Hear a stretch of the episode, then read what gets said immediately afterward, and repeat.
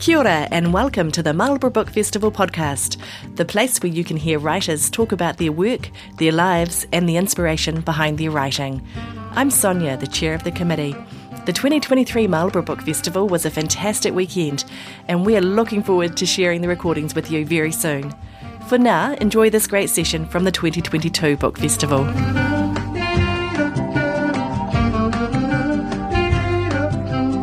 Kia ora, everyone. Welcome to Spy Valley Wines and our last afternoon session for today. So cool to have you all here and have people back in our venue. Seats are filled. Very, very exciting. So, Spy Valley Wines, we're um, proud sponsors of the Marlborough Book Festival, and what a cool weekend it's been. Now, I have um, an absolute pleasure to introduce the chair. So, we've got um, Glenn Walters, who's um, running the session. Um, Glenn was communications manager for the Marlborough District Council, also a music promoter and vinyl DJ who reckons he reads too much rock and roll biographies. Um, oh, he's also, I think we might need a round of applause. He stepped in today, last minute. He saved the day. Uh, the person who was going to chair unfortunately got COVID. So thank you very much for stepping in today. Really appreciate it. Um, over to you. Enjoy. Thank you very much. Welcome, everybody. Um, Steve Braunias writes for the New Zealand Herald and is literary editor at Newsroom. Steve has published 10 books and has won a multitude of writing awards. He published no less than two books last year uh, The Missing Persons True Crime, Collection, which we're going to be covering today, and also Cover Story. And for anyone who was there last night, we had a very entertaining evening looking at 100 beautiful, strange, and incredible New Zealand record covers. Um, and Steve and I went down to the car boot sale this morning to see if we could find any, and sure enough, we did. we struck gold. Um, and that book is also available here today, I understand. Um, Steve was last here in 2016 talking about true, true stories of crime and punishment in his book, Scene of the Crime. We're delighted to have him back at the Spy Valley Cellar Door this year to discuss Missing Persons, his latest collection of true crime writing, which exposes 12 extraordinary tales of disappearance in New Zealand. Please join me in, in welcoming Steve Braunias.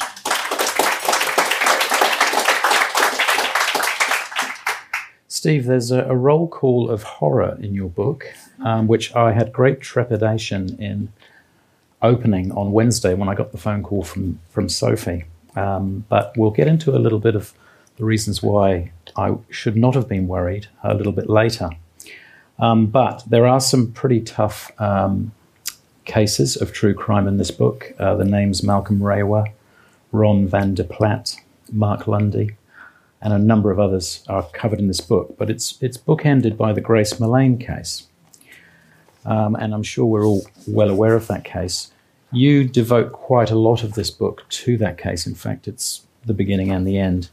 Was there a particular reason for that? Was it the international element of the case, or was there a particular connection or perhaps dislike you found for Jesse Kempson, who was ultimately convicted of her murder? um, I wrote a lot about the uh, Millane trial because everybody was thinking about it. And most of us have thought about it since, and Grace Millane is not a name that we can easily uh, forget. Um, I've been covering, I do a lot of different kinds of writing. Crime is one of them. And I've been covering crime on and off for a number of years. And the Grace Millane case um, stood out for me and for most people in the country I think, as um, not simply as uh, one of the most horrifying cases, not at all. It was really as a case which um, was maybe the most sorrowful killing that we've uh, been confronted with in the country in the past 10, 20 years. It was just such deep sorrow and there was a, a very brief and terrible narrative arc to the story of Grace Millane. You may recall that we first heard about her uh, when she was when she had the status of a missing person, Where is Grace? And led the news every night. It was the front page of every paper. Where is she?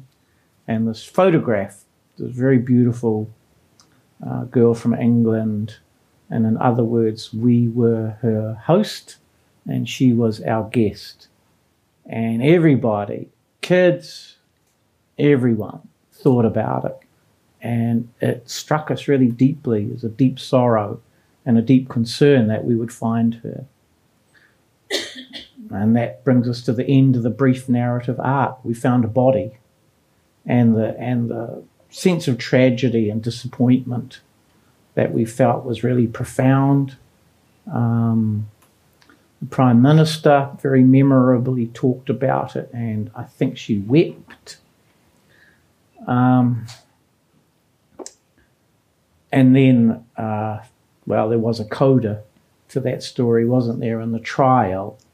And we heard about the unbelievable circumstances uh, of not of her death. Uh, in a sense, uh, the, the thing which was least troubling, almost about the story of the case of Grace Millane, was not the nature of her death, but what happened to her afterwards. And that was the thing that was beyond uh, belief and added a, that added a layer of horror to the sorrow we had already felt. And um, there is sort of no act that we can commit which does not have a description. Kempson, Jesse Kempson, the killer, his act uh, inspired a description from the judge in that case, a guy called Simon Moore. Um, you very seldom see it referred to in criminal law. I'd never seen it before. It's, you reach for it in extreme circumstances, and Simon Moore reached for this extreme word in this circumstances circumstance, in which he um, said that it came under the definition of depravity. And uh, very intelligent and judicious man, Simon Moore, he would not have chosen that word on a whim, and it was a thunderously accurate word to describe what Kempson had done with uh, Grace's remains. Off the chart, really. So yeah, uh, the fact that um, she inspired such sorrow and grief was something that I was very attracted to, and made me want to write about it uh, at length. At length, and went to every single second of that trial, which actually wasn't all that long, uh, but was um, extraordinary in many ways. Um, I've never been to a trial which had been so quiet there's always a bit of horsing around, even in the most abhorrent of murder trials, when the jury are out, or even when the jury are there. There's, there's jokes. There's not even black humour. It's just the, the human impulse, some light relief. That was uh, absent in the Grace Millane trial. There was this terrible sort of suspension during the whole trial. No one was chatting. No one was it wasn't just there, there was an absence of laughter, there was an absence of chat. You know, and you break for recess or you break for lunch, and normally there's a bit of banter, a bit of chat between the media and the lawyers or something. And it was just quiet the whole time. Um, and it was out of respect for Grace Millane. Um, it's not a good thing or anything. It doesn't it doesn't absolve anything which happened, but maybe this is a small good thing, but I thought um, the trial, at least, uh, because it was under the gaze of um, more media than just New Zealand, this is a big story around the world. The English media were all over it. Um, the small good thing is that I thought the trial um, um, showed us as a country uh, in a pretty good light. Um, the trial was run with utmost sort of not just efficiency but decency. Uh, the media coverage I didn't think was reckless. And um, probably there was a, a main lesson in it for me um, about murder uh, and violent crime per se. Uh, as I say, there was a huge amount of media coverage every day. Um, and I thought about this because there had been some criticism of it that the newspapers and TV are just doing it for ratings or audience. And of course, that is a motive. Of course, it is. Um, but they were doing it because people wanted to read about it and they wanted to watch it. And I really sincerely believe this. I don't think our um, need to read about this and to hear about it was anything grotesque. I don't think it showed us in any kind of um, vampiric way. Uh, the lesson to me is that this was a New Zealand was a community who cared deeply about Grace Millane, about what happened, and we wanted um, we wanted you know we wanted justice. There was no way in the world that this guy was going to go free. There was not a second doubt that he would get a, verdict of not guilty. But yeah, I thought it was deep concern uh, from from New Zealanders who were interested in this case, and that would be a hell of a lot of New Zealanders. And I, I thought it showed us to in a good light, actually, uh, that we weren't. Um, you know, blood suckers or anything like that. Ooh, crime, how fascinating. It was really out of concern for the victim in this case, Grace Millane, and also for her family. And um, just the fact itself that the courtroom was so quiet and so respectful, um, you could extend that beyond the, the door of courtroom 13 and say that was really the way New Zealand was feeling too. I thought there was no, there was nothing sick about it. There was no black humour. Um, I thought it was really respectful uh, because so many of us felt what had happened. And uh, yeah, I, th- I, th- I, think there's an important lesson in that one um, that we um, that we recognise the grief of the situation. Some crimes are sort of spectator sports, actually. You don't feel too much in it whatsoever. It's just kind of fascinating or gory or weird. This one wasn't like that. Uh, this one wasn't like that at all.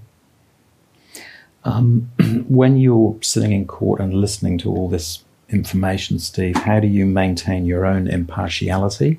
Know, what's it like as a senior journalist? And I know you've done this for a few years, but I'm, I guess there's there's probably younger journalists in in the room with you. How do you maintain your impartiality? How do you not come to the assumption that somebody's guilty or not after the first day? How do you deal with that? Hmm. Um. Oh, I'm just. Uh, I'm just very attentive. I'm just prepared to listen to everything that's being said. Um, from both sides. I thought the, his defence was really good. I thought they mounted a really good defence. Um, the fatal flaw in the defence of Jesse Kempson is that there was nothing that they could say and nothing that they did say about what he had done with her body. And that's where it all went wrong for them. But the way that they defended the actual charge of murder, um, which they faced a lot of criticism for, I thought that was proper. I thought that was interesting.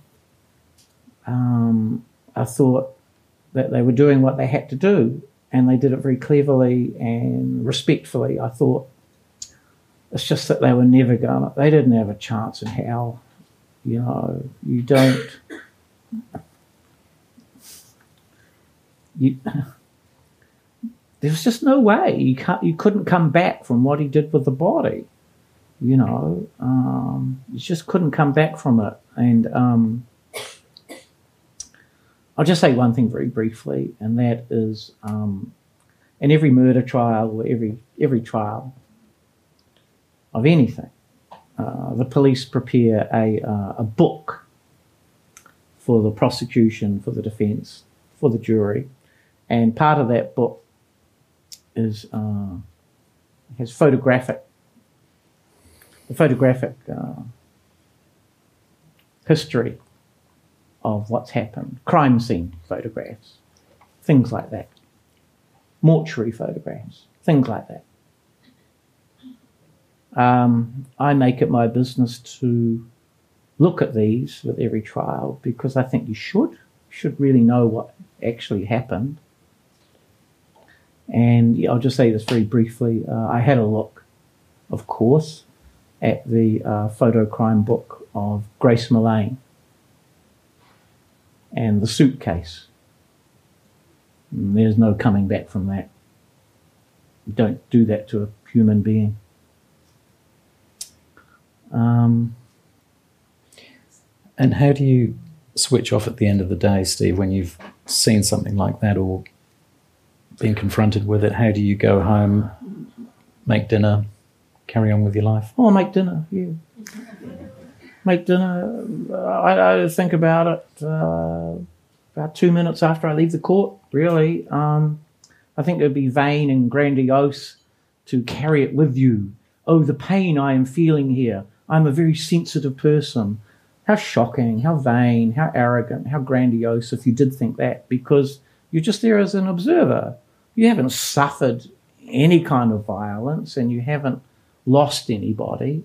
Um, the most poignant people, I think, in most trials, uh, are less the uh, family of the accused, uh, sorry, the family of the victim, as the family of the accused.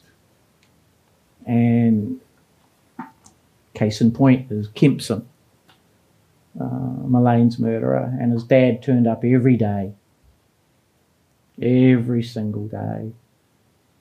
Didn't say anything, didn't do anything. But that was a, I thought that was a magnificent gesture. And he was a poignant and tragic sight. He was no way to blame. Hadn't been a bad dad or anything like that. There was no simple narrative linking him to bad parenting, uh, created a monster, anything like that. He just came every day. Um, and God knows what he was feeling, you know, how, how he was feeling when he went home at the end of the day. But for me, uh, this is um, this is something I'm terribly attracted to. Um, but it's not something at all that I um, that causes me any um, discomfort. Nothing, ever, not a second. However, there would be uh, an exception to that. um, anyone see, it was about two weeks ago, I'm not going to talk about it in any detail whatsoever, but there was a really uh, awful um, murder trial. I think, I think it was in Rotorua. Involved a child. I couldn't, I, I, read a little bit of it. I couldn't even read it. Uh, I couldn't have reported that one. Um, yeah, I probably would have lasted a day and got the hell out. You know, I'd be no good there. I'd just be a wreck. Um, I would be, I would be, my grief and and and and, and disbelief at what, what had happened would have invaded that courtroom, and I, I don't, I don't, my grief doesn't belong there. Doesn't belong there. I couldn't have done that one. I've never attended a trial for, um, where it's purely being the abuse and, and, and murder of a child, I suppose, with one exception, and that was quite hard actually, uh, in some respects, uh, is uh, written about in this book, and that's the um, the uh, continuing trials and questions over the guilt or otherwise of Mark Lundy, a chap who was found guilty twice of the murder of his wife and, of course, his um, child. Um, and, and public opinion seemed to predetermine the outcome of that trial, do you think? Oh, exactly. I mean, it was just like the Jesse Kempson thing, you know. I mean, I, I was really quite. I was disappointed in a lot of the media at the Grace Millane trial that the journalists were plainly loathed Kempson and were just waiting, you know, to type the word guilty You know, they were all but writing it all throughout the trial, which I don't think is correct. And the same case with um, with Lundy, um, who I- who I don't have a firm opinion on, or whether he's guilty or innocent. Um, many people do have a firm opinion. Uh, I'm not going to seek a show of hands uh, in this. Oh, go on, go on. No, but uh, well, I, I I did that quite foolishly uh, at, a, at a, a, a, a public lecture I gave last year in um, Arrowtown.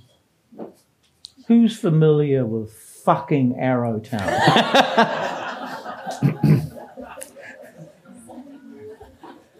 Slum of the stupid rich. So the subject of Lundy came up, and the reason I'm talking about this is that uh, the subject of Lundy came up, and I, I, I could feel a, a certain kind of um, hostility emanating from the stupid rich. Because you become a little bit attuned to, to, to audiences, and I stopped what I was sort of talking about and said, "Look, I just want to raise something." I said, "Look, we're all friends here," which is a total lie. I hated them. Arson is a terrible crime, but I think burning down Arrowtown, I'd get a knighthood. anyway, so we're all friends here. Can I um, get a, a show of hands for people who you know might believe in something as far fetched as, as the death penalty? And uh, there were two people whose hands did not go up. Obviously, not from Arrowtown, probably from Blenheim. Uh, but yeah, crazy, right? I mean, there's a there's a lot of people there that day, about 300 or something. So, uh, and I thought, geez, so uh, getting back to Mark Lundy, you know, would would you have had him executed? I said, well, you don't know. You know, you don't know. You haven't examined it at any length. You've just got this uh, shocking hostility towards them let's face it, they may be right. He, you know, he may well be guilty. It's a really strong case against him. It's a really strong case. Again, this is not whimsical or, or anything casual. They've mounted a very strong case against him for years, and it's it's it's it's persuasive. It persuaded a jury at the time, and then many years later, it, it persuaded a um, really rancid jury uh, many years later in the retrial. Shocking people in that jury, shocking. It was all wrong. It was all wrong. They did this incredible thing where um, they they retired to to reach their verdict. They retired for several days, and I think on um, on day three, uh, juries will often tap on the door and, and, and they want to ask a question. So everyone rushes back to court. What's the question? What's going to be? And uh, I write about it in here. It was um, it, it, it, it was it was incredible. They wanted to watch the police video of Mark Lundy being arrested and cautioned and charged rather with murder. They wanted to see his response. They wanted to observe and examine that really uh, brilliant forensic science called body language. And it was at that point that the, the, the, the defense, they, they, knew it was over. And I, I um, the judge went, oh, right, okay, uh, we'll, we'll get this, we'll get the tape. You know, come back in 20 minutes while we get the tape. And so I went out and, and, and went up to the um, uh, defense lawyer, chief defense lawyer, QC, really nice guy, and said, mate, you're fucked. Get away from me. Get away from me. I don't want to talk about it. In other words, he was agreeing with me. And um, and while they, but this is this is the this is the real thing. This is like something out of Black Ops. This is like something out of a bad Netflix series. While they they they, they found the tape and they played it, and uh, the courtroom sat and watched this really quite dreary twenty minute video of Mark Lundy being charged with murder. the extraordinary thing was is that one of the jurors, and you could tell he was this was a plan that they talked about it. One of the jurors had a job, and his job was not to watch the video that they'd requested to watch. His job was to watch Mark Lundy in court responding to the video, and he was like leaning forward and tapping once or twice on the shoulder of the uh, head of the jury, the four person, forewoman, I think if she was, and whispering. And it's like, what are you doing? The hell are you doing? You're standing, you're sitting in court watching Mark Lundy respond to being arrested, I don't know, 15 years ago. That what's this got to do with anything? That was the one thing they wanted to see. And obviously, they'd, they'd made up their minds or they developed a theory that this guy was guilty and they had the intuition to know that by watching him respond to a video. It's just crazy. Having said that, um, that is no comment whatsoever on his guilt or innocence. What it is a comment on is um, you can only establish this by, in a courtroom, by providing um, a brilliant case of forensic evidence. And um, kind of did. They kind of did. It was a strong case. And um, a very strong case uh, with all sorts of all sorts of possibilities. I um, Lundy has a guy in his corner, uh, a Joe Karam character called Jeff, and I went out to Jeff's house a couple of years ago, um, he, has got like crates and crates of Lundy material. I, said, I went out with you know, a thermos of coffee and a bag of Lamingtons and um, some soup, actually. and said, Can I you know, sit in your shed and, and go through stuff? Never know. You know, shed, knock yourself out. Um, so I did, and um, there was the usual stuff there, which I'd read a million times. There was stuff which was vaguely interesting, which I hadn't read before. And then, um, what I was interested in this particular search was um, that one of the central questions of the Lundy case is if not Lundy, who? Who? Who were the police interested in? Were there other suspects?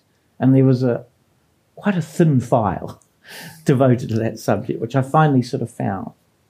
And um, yeah, it was it was it was fascinating. I found one particular interview with a truck driver who remember this was in Palmerston North. And he had parked around the corner from the local countdown at one in the morning. Uh, he was on a run from Palmerston North to Whanganui, I think and he was just sort of parked in an alleyway at the end of an alleyway with the lights on, waiting to go. He was just like checking the manifest, and the truck was pointed towards an alleyway with the lights on, and he sees someone appear in an alleyway holding a bag, a sports bag with mesh on it. And he gets a fright because it's one in the morning in Palmerston North where everyone is either dead or asleep. so he bangs on the lights full bore, which I thought was a strange reaction. There's me walking down the alleyway. Christ, what are you doing? Anyway, he does that and he gets a really good look at this strange individual walking around Palmerston North at 1 a.m., which no one has, has done since 1956. Research will show. And so he gets a really good look. And um, he tells police about it, and they're not interested. They're not interested because their insane theory at that time was that the killings occurred during Shortland Street at 7 p.m. They don't care. So he gets dismissed.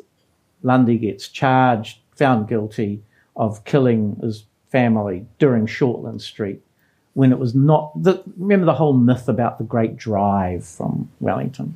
It was complete nonsense.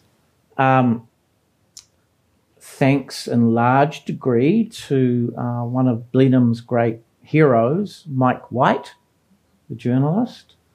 uh, who looked into the Lundy case in such a forensic detail that it caught the interest of a QC in London, the same chap who I had the dialogue with that I was telling you about, who decided to look into it.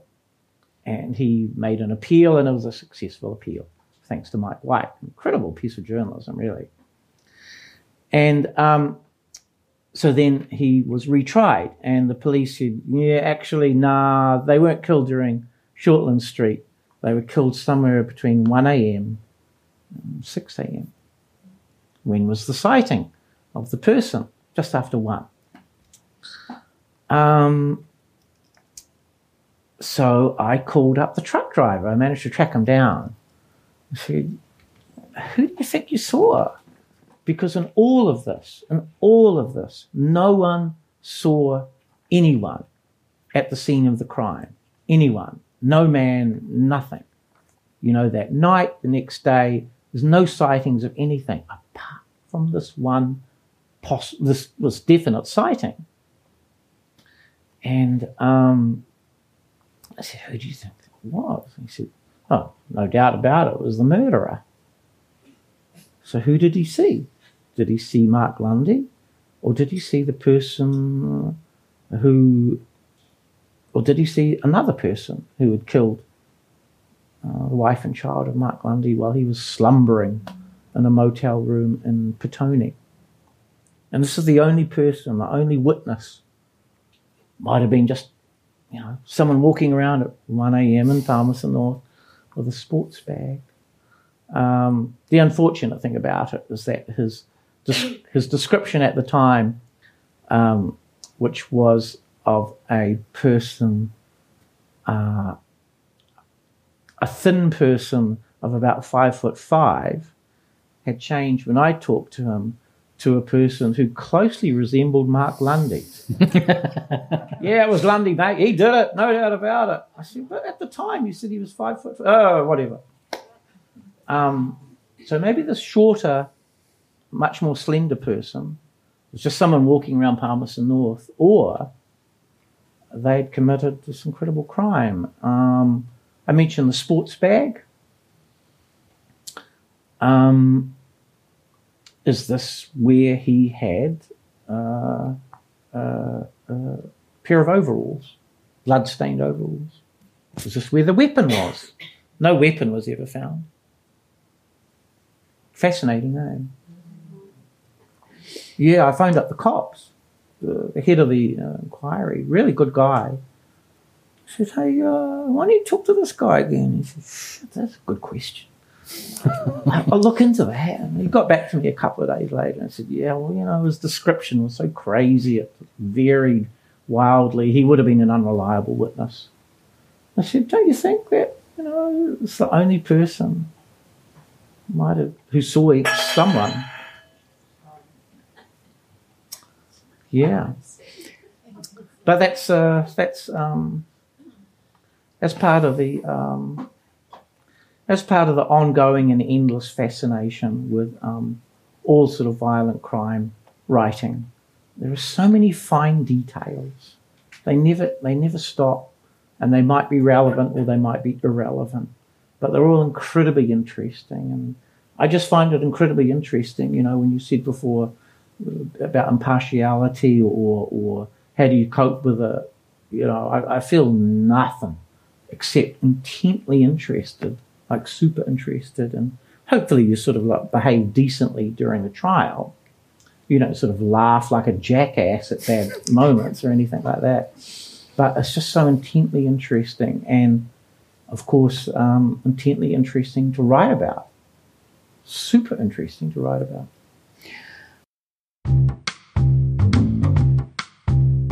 Hi, I'm Kate De Goldi. I'm a writer and a publisher and a reader. Awesome. And what do you think of our Marlborough Book Festival? Well, it's one of the great festivals in the Southern Hemisphere because it is so carefully thought through. It has superb content, very carefully curated collection of writers and presenters, and then it looks after everyone at the festival writers and the participants and the audiences so beautifully wine is very present, which is of course wonderful. But um, everyone stays in the most beautiful surroundings and are looked after. Every need is looked after. And then there's just the communion of writers and, and the communion of writers with their audiences. I've had such good conversations with people after um, various um, presentations. So it's, um, it's, it's an absolutely top happening for me. Yeah. Um, when I was called upon to talk to Steve this week, um, I, I, managed to read some of the book. I admit I've not read all of it, but um, one thing that Steve is incredibly good at is applying humour to these very dark stories. Um, and the introduction to the whole book is wonderful, and I highly recommend the book because it's because there are twelve different cases in it plus an introduction. It's something. It's a book you can dip into. Um, but Steve, I why do you use humor? Is it is it a way for to carry the reader through? I mean, it, it's it's peppered through many of the many of the cases, and of course, the Lundy trial was a comedy of errors in itself in some ways. Mm, mm. Um, and also, you you observe for yourself the way that the courts act and the way that these these rather pompous some of them people in, in court mm. are acting. Mm. Um, does humour help you help you or the reader carry us through the sort of grisly nature of what we're dealing with? It's a good question. Uh, I don't know. Uh, I tend not to think about um, the reader uh, when I'm writing. Uh, I don't like second guess, like, oh, this will be entertaining, or this will take their mind off it, or this will engage them. I don't know who they are. Uh, I'm writing for the only reader that I know, and that's me. I'm reading it. I'm reading it while I'm writing it. And I want to read something quite good. You know, I want to read something which is an accumulation of small and possibly irrelevant facts told with a, um, a narrative which uh, keeps me reading. Uh, it's almost incidental that I'm writing it in a way. And I'm just trying to write it to a a standard which I find uh, acceptable. Um, and as for uh, the use of humour, um, oh, you know, um, you can't be um, solely serious about anything for too long, really. It becomes insincere, becomes fake. Uh, I mean, you know, you you read a lot of sort of like crime writing in the paper, and it's got a certain tone. You know, it's usually quite disapproving and pious and judgmental, and it's such a fucking bore. You know, it's not realistic. It's insincere. It's not correct. It's it's it's phony. That that that devastating word, the most devastating word in literature of the 20th century, phony, thanks to Holden Caulfield and uh, Catcher in the Rye. It's phony. And um, I guess one of the things I'm, I'm wanting to do when I write these things and when I read them while I'm writing is that I don't want to be phony. You know, I, I, um, I'm writing for myself, and I, I, um, I, you know, we all see humour in all sorts of situations all the time, and I think that's accurate. I think the the um, Mm, there's like a terrible sort of uh, there's a terrible word which describes uh, kinds of um, journalism, uh, feature writing, uh, and the terrible word is um, oh, it's color. It's color writing. Uh, you know, because it has detail or something like that. And I always think the complete opposite. I think the way I, I write is completely black and white. Uh, you always know what's going on. You always know where you are. It's not phony. It's not colored it's not biased. It's not. It's not. Um, well, it tries not to be dumb. You know, uh, and color writing is usually like sentimental, or, or, or, something like that, or it puts on a stern face. Um, and a good example of this is that, you know, when someone is found guilty, that then equates to a fact. So it goes from uh, the prosecutor said Mark Lundy uh, sneaked into, uh, staged a break in and slaughtered his family. And it goes from that to Mark Lundy staged a break in and slaughtered his family. And you can say that and it will be fact because it's in law. Uh, I can't do that. I can't write that because I don't know if that's what happened. I don't know if that's what happened. And I'm, you know, impartial about it. Uh, but you read that all the time and all kinds of violent crimes, like like like the Millane one, you know. And then he did this to her. And I was like, you don't know that. You're just saying that because you're allowed to say it. What actually happened? You don't know. You don't know. And um, you know, mystery is such a sort of an element, isn't it, of, of, of homicide in New Zealand. And uh, there are so many sort of cases of uh, spectacular incompetence in the New Zealand police, unfortunately. Uh, I think we all think that of the Arthur Allan Thomas case. Some of you may think that of the Marlborough Sounds case. And then sometimes, sometimes, and I write about this in there. Sometimes there are cases of spectacular competence, and it's really good police work. And a good example here, and I write about it, it's in some detail, I think, is the uh, police interview with Jesse Kempson, uh, found who they charged with the murder of Grace Millane, and uh, the detective's interview technique uh, it's just a masterclass. It's so terrific. And uh, sort of to describe it very simply is that he's quiet. He doesn't say much. And when Kempson answers his very few questions, he just sits there and looks at them quietly. And then this is what we all do. Kempson starts saying more stuff because he doesn't. We don't like silence. We will fill it in, and and it, it was really good police work. I, I, I met him, the detective, outside court one day. I said, God, you know, that was an amazing interview you did with Kempson. Congratulations. Said, Thank you. I said, so, um, is that, you know, is that like a deliberate tactic? And he just stared at me till I started gabbling.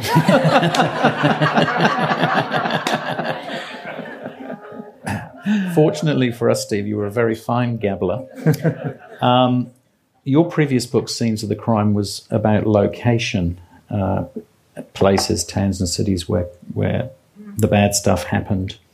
This book is really about character flaws. Um, is character a richer vein, do you think, for an author for this type of thing? Or how does it, you've sort of there's quite a lot of reference in, in, in the book to characters and their failings. Yeah, yeah. Oh, it's it's as interesting as writing about places. That previous book, Scene of the Crime, was really sort of like a um, it was like a, a travel guide to the New Zealand murder. Let's go to another horrible place where another horrible thing happened and go through town and stare at it in horror.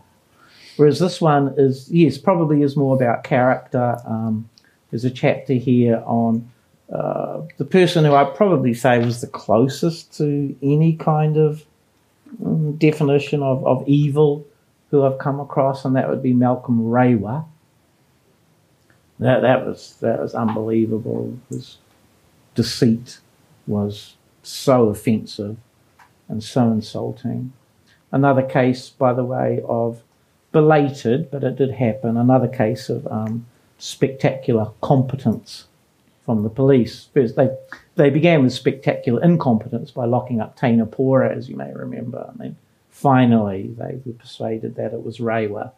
And their prosecution of him was not easy. It's a historic case. It's very hard to prove, but spectacular police work and prosecution work of this guy who um, was was yeah uh, just um, his deceit and his dishonesty and his callousness uh, was of a, a, rare quality.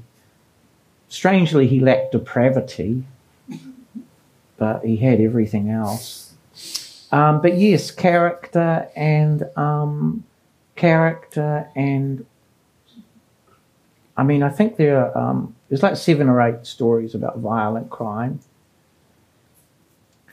Um, there's one story which is there purely for um, comedy.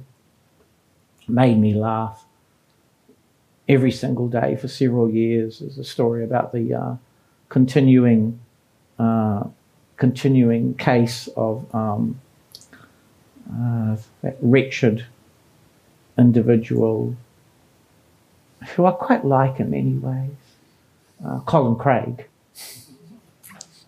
and his endless haunting of the High Court of Auckland and these libel cases. And every time he did it, even even when he had a point, he just looked so wrong, and he would never give up. He was kind of like a terminator of stupidity. Just wouldn't stop. He was libeled himself for every court appearance basically holding a huge sign over his head saying, I am a complete wretch. Poor fellow.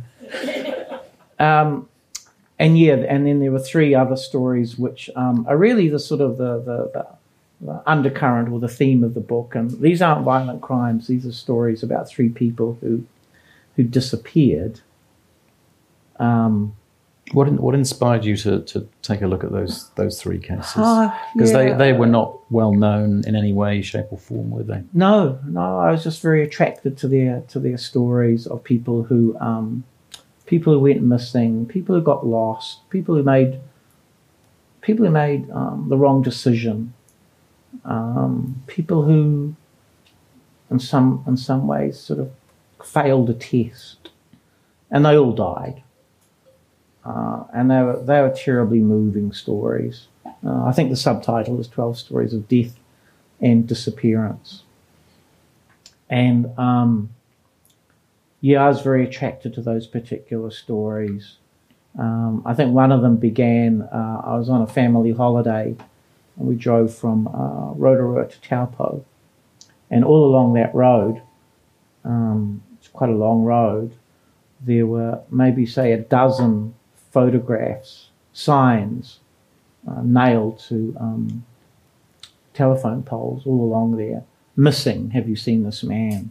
And a photograph of somebody who looked, you know, frankly looked quite deranged, but it was compelling. I was like, what the hell? What's going on? And even though I was on holiday, I wrote it down. And yeah, subsequently followed up on this, and it was a terribly sad story very, very moving of a um, a man who was um, intellectually disabled, was living in Rotorua. He was under sort of care, and um, he, he, he he got on a he got on a strop one day, and he walked off, and and they drove after him, the, the caregivers, and um, lost him.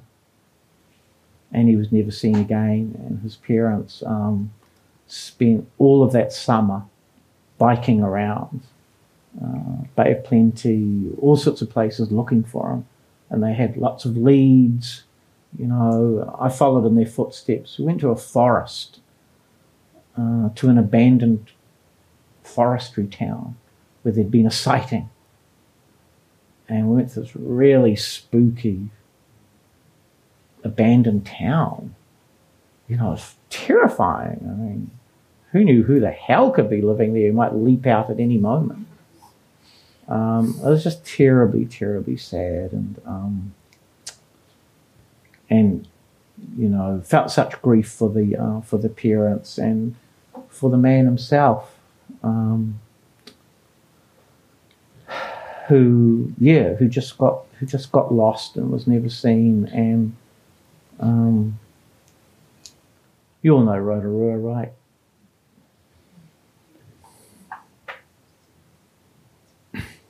Um, you, some of the most beautiful narrative in the book, um, I think, is your interviews with family members of those disappeared. How do you broach those conversations with family members? How do you build that trust to have that conversation? Oh, just be myself, I guess. Um, just go in quietly sensitively. Don't ask too many questions. Don't expect to get the full story or anything like that because that would be like a almost a form of like molestation. You know, tell me everything. Just tell me what you can. I guess. So you're not doing the death knock. Is that what journalists call it? yeah, yeah. I've never done one of those. A death knock. Yeah, yeah. Uh, where you this is where somebody has died and a journalist will go to the house of the family of the deceased and knock on the door and ask that um, really insightful question: How do you feel? Uh, no, I haven't done that, but I guess I've done variations of that for this book uh, with this this poor boy who went missing in Rotorua and sat with his family for a very long time. And I guess essentially I was asking iterations of how do you feel, but really I was asking them about what was he like, tell me about his life, um, where have you looked for them? When you sort of ask questions which are concerned with gathering information, it's the way people tell them and the emotion that they put into them. Um, very, very compelling, uh, and becomes very compelling. Um, you know, it becomes very compelling literature, actually. There's um, and we'll we'll come to questions from the floor soon, but I just want to ask one last question, Steve. Um, there's quite a startling revelation in the introduction about your own personal struggles at the time. Um, and, and Steve's spoken about the non phoniness and the authenticity that he brings to his writing, which I completely and utterly support and agree with. Um, but you talk about your own, you were, you were having a pretty tough time in your own personal life. Mm. Um, and that sort of set you off on this path to think about some of these disappearances. You Can you talk a little bit about that? Yeah, yeah, definitely. Yeah. Um, Yeah, there were strong parallels with one particular case. A um, a man whose body had been found uh, in a creek beneath a little footbridge in the Auckland domain. And it was reported that he was uh, probably drunk. And I said, oh, that might not be right. So I looked into that one very closely and very deeply. And what I basically do with all these stories, I don't have any sort of particular skills as a journalist, frankly, uh, but I talk to as many people as I possibly can. I'm just always talking to people. Not really a skill. Just talk to someone, and then at the end of the interview, you say, "Do you know anyone else who I could talk to?" And they give you a name, and so on and so on. This is Steve being very modest, by the way. No, no, it's true. um, and um, yes, so this chap who, whose whose body was found in a in a in a in a ditch. Um, yeah, I found uh, quite strong parallels uh, with my own life. He had been a journalist, uh, as it turned out. Didn't know that at the beginning, and uh, his his, family life had broken up, which mine had, uh, and there were other parallels as well. Um, and yeah, I I I, um, I followed his footsteps. Uh, he was drinking in a bar on a rainy winter's evening downtown, and I followed where he would have walked from that bar to the creek in the domain, but with one big difference uh, I did it in the daytime. He did it at two in the morning, in winter, and um, yeah, yeah. I, I, I, I, um, I, um, I didn't want to sort of stop talking to people that about that one. You know, I mean, I'm like that with most stories. I just can't stop talking to people really and, and asking them about what what you know, what happened and what that person looked like was a question that I always ask. What did he look like? What did she look like? It's funny that question can lead to so many sort of interesting answers because people, many people don't give you a physical description, or they do, but then they, they then lead it into a, a description of the person that they knew and what they were like emotionally.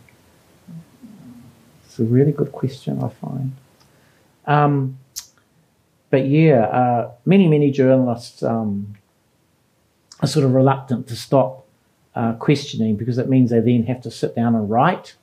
And writing is the, the, the thing, the last thing that most journalists want to do, uh, mainly because they can't write and they're trapped uh, uh, in a situation where they're reading their own terrible prose and really they just want to be out interviewing people. Um, whereas to me, um, I, I, I, I love the writing and I write super fast too. Super fast. Super fast. I never think about the story I'm writing until I sit down and write it. Ever.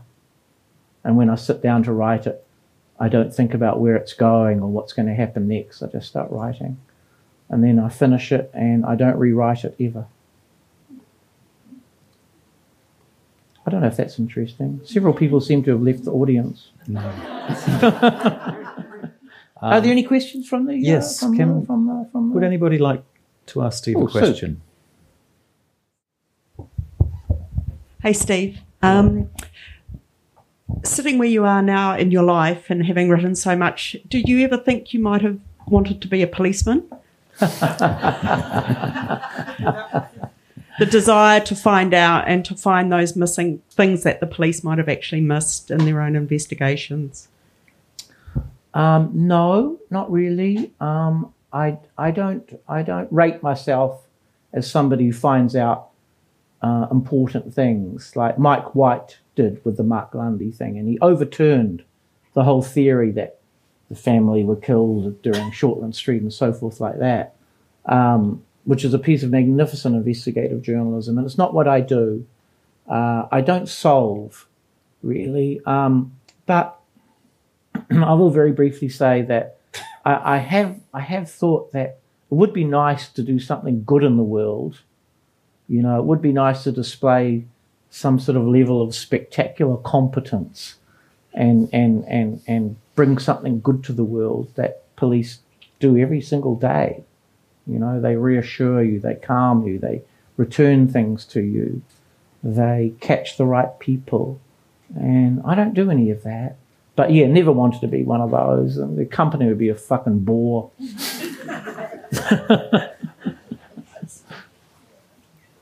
Any more questions from the floor? One Better. here. We we need you to use a microphone. Sorry, it's on its way. Oh, you, you look loud. I am loud. It's for the it's for the recording. Oh, it's for the recording. Oh, right.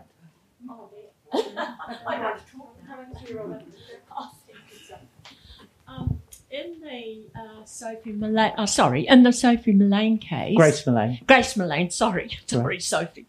Um, did you ever speak to any of the flatmates of the perpetrator?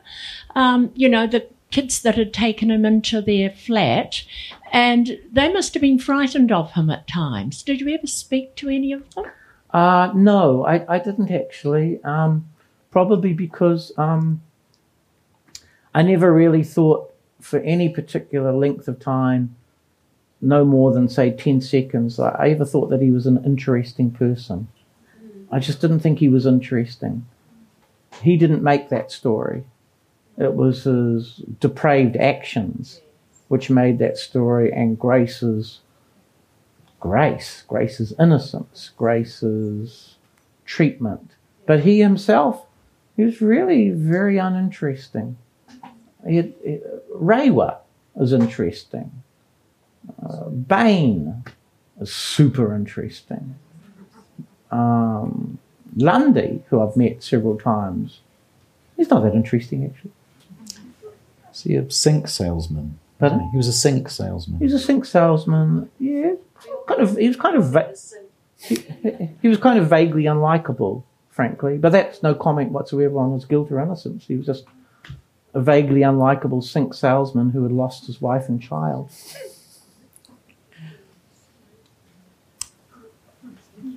Any more questions from this wonderful That's audience? one down to several.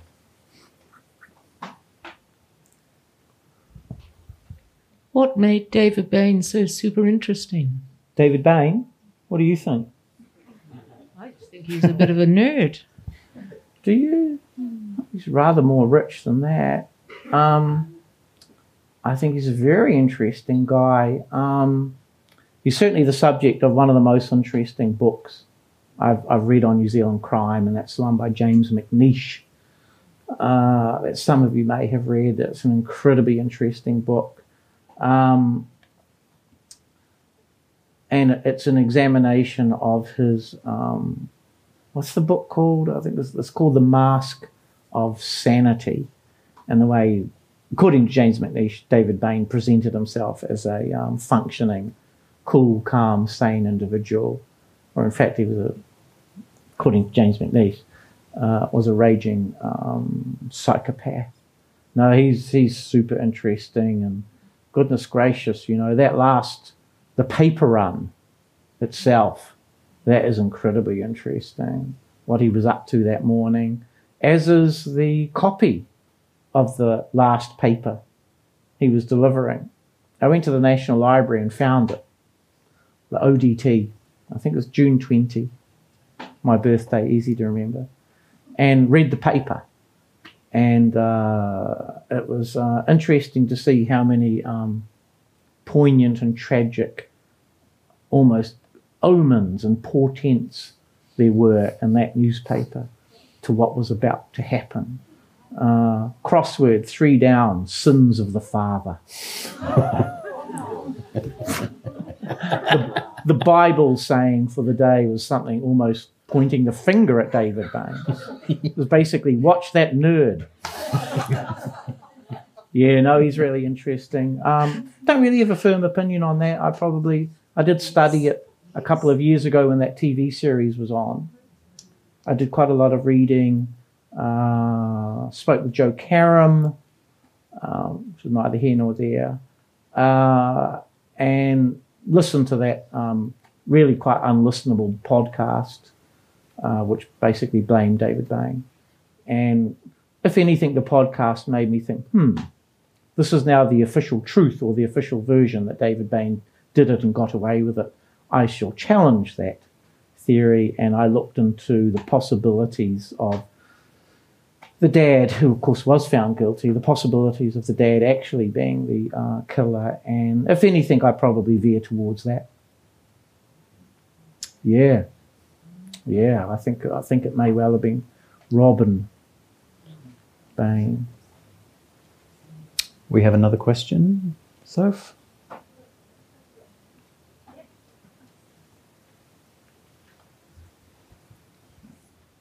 Um, I don't know if it's a canon of law or whatever, but it, it, seems like it is a better thing to let someone guilty go free than convict an innocent person. But juries juries seem really keen on um, my experience of it as well. They seem very keen on convicting people. I was just wondering if you have an opinion on that system and whether you can see a future with AI or any other way of getting past. Oh, that. AI. Yeah. Is that a possibility? Is that what? Well, I don't know. The jury system seems dodgy. Yes. I was just right. wondering if you had an opinion on that. All right. So you reach a verdict by punching all the information into a computer and seeing what the computer thinks. Yeah. That sounds great.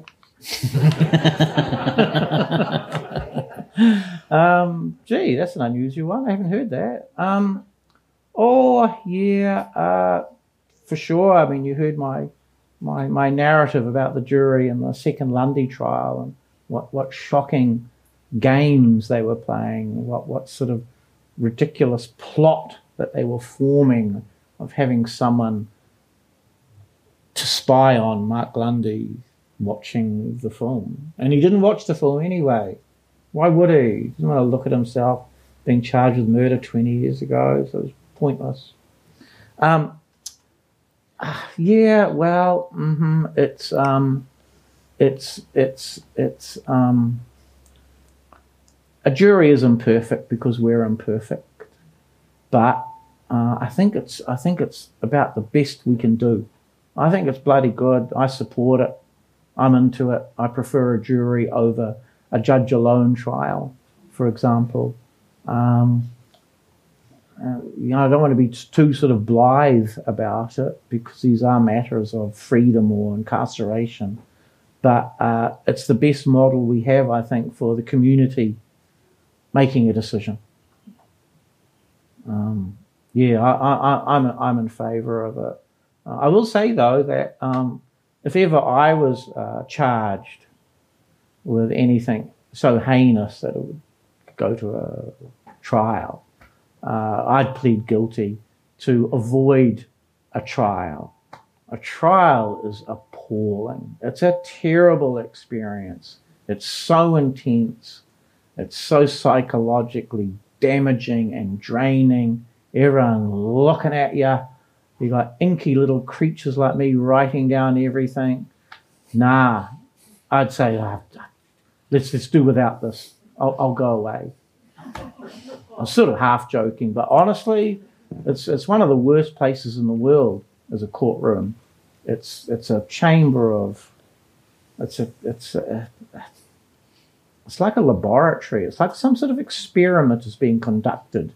And you don't know quite why.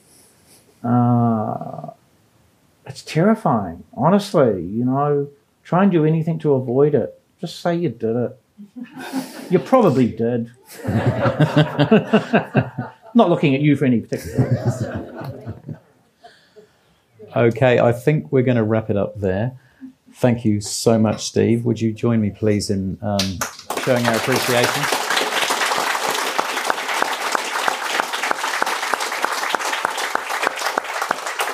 Steve will be down near the bar counter um, to sign books. If you'd like to purchase a copy of Missing Persons, I highly commend it. It's an entertaining, if somewhat grisly read. Thank you, Steve. Thanks so much. Uh, Blenheim is my favourite literary festival in the country. The hospitality is awesome. Thank you. That was a great conversation from the 2022 Marlborough Book Festival. For more information about the event, head to marlboroughbookfest.co.nz. Thanks for listening.